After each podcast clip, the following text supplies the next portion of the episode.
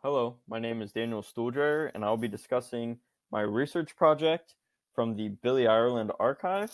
The research topic that I'll be discussing is political cartoons. Some of the questions that I'm analyzing within my research project is I'm looking at how political cartoons have changed across centuries, decades, and years. Um, how media portrays this, how people per, uh, perceive history through uh, political cartoons, why uh, certain symbols and metaphors are used within political comics, and overall, I'm just trying to understand uh, political comics in a more uh, deeper uh, nature. Personally, I love uh, politics and I love how social media perceives things and how social media changes the way we perceive um, history. And so this topic relates to all those things. And so that is why I am analyzing uh, this topic. The two pieces that I've worked with from the Billy Ireland are, is uh, the race for the 2008 Democratic nomination. This is a collaboration of multiple authors to show um, all the different pieces being used in this time period. And then the next piece that I'm working with is from 1886, the year after Abraham Lincoln was assassinated and Andrew Johnson took power as president. And it is from Thomas Nast, who is proclaimed to be the father of political cartoons. He created the Jolly St. Nicholas that we see today and the Duncan Elephant for the for both political parties.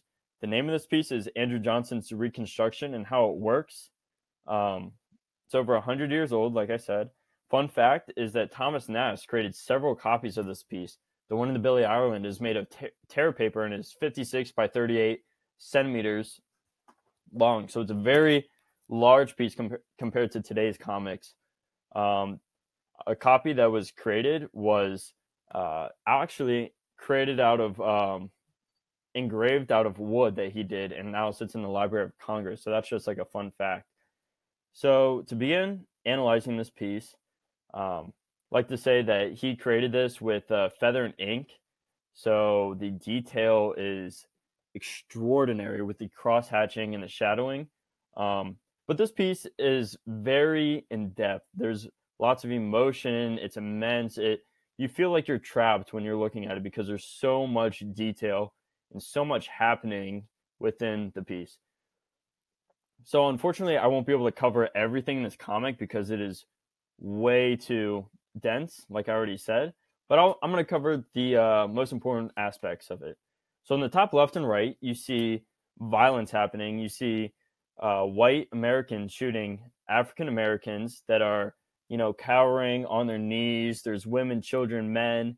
Um, unarmed, and it shows the brutality and the uh, inequality that the people had during this time period. In the background, you can see uh, Abraham Lincoln's uh, chapel being uh, crumbled to rubble, which shows the uh, shows everything that Abraham uh, Lincoln stood for is gone. All the slavery, anti anti slavery movement, it's all gone. Um, there's lots of inequality, like I said, civil rights issues. The two top and left, uh, top left and right uh, pieces in this panel are riots from New Orleans and Memphis, which were huge riots back in 1886 when uh, Johnson took power. In the very center column, uh, you can see Andrew Johnson in a jester like costume. Uh, he is talking to a wounded uh, African American uh, Union soldier. He's almost whispering in his ear. This is uh, to show the. Uh, this is a metaphor for Shakespeare's Othello. Uh, you can see the African American is Othello, and Andrew Johnson appears to be Iago, who's the sinister antagonist um, person in this play that is just so evil. And that comparison alone just shows uh, the people's perception of Andrew Johnson during this time period, which is why today we see Andrew Johnson as a menacing president that is very unpopular uh, compared to all other U.S. presidents. On the left and right edges of the comic, uh, you see papers floating down from the top that say pardon to rebels and vetoes to the Union men. This is to show that during Andrew Johnson's presidency, he vetoed several things. He took power of DC and pretty much had a, and pretty much did whatever he wanted. Um, he was very against the separation of powers. He was very dictator like and very anti um, anti uh, Congress. Very he he wanted all the power to himself. He was also he also ratified the Fourteenth Amendment, which you know is the amendment that Abraham Lincoln you know created was against slavery. Anyways, moving on. So in the bottom left and bottom right, you see a passage from Othello and you see a passage from Andrew Johnson. And so the reason why these are here is because they're showing the contrast of how similar um, Andrew Johnson and this play were, which is a metaphor for uh, Andrew Johnson being sinister and sneaky and all of these types of evil. In the bottom middle panel, you can see Andrew Johnson as a snake collar, while a snake that represents civil rights is strangling an African American, while congressmen are watching this Afri- African American uh, lose his breath. This is to show that civil rights are essentially gone and that the Civil Rights Act is strangling these African Americans. Um, so, how is this different from today's uh, political cartoons? Well, today's political cartoons shown in like the 2008 uh, race for the Democratic nomination.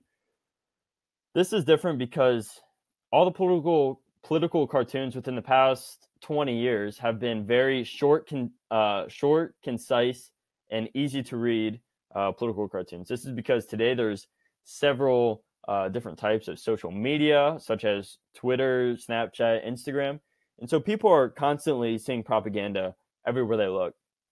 So this uh, political cartoon is used to show it's supposed to be simple, easy to understand, and conveys a me- message in a short amount of time.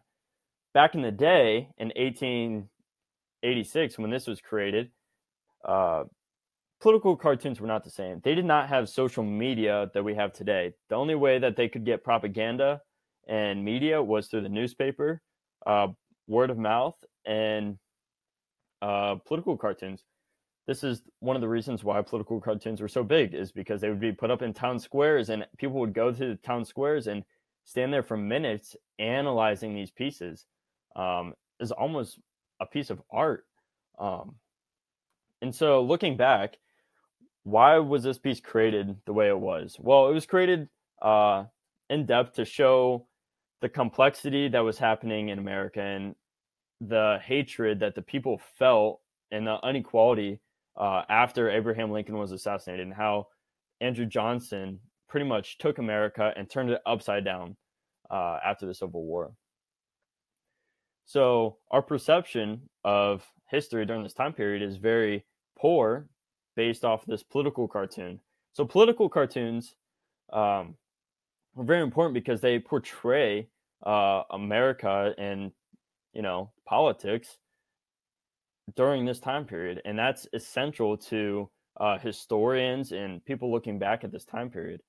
Uh, the metaphors and symbols used um, were very comparative to you know metaphors and symbols that you would see in today's political cartoons.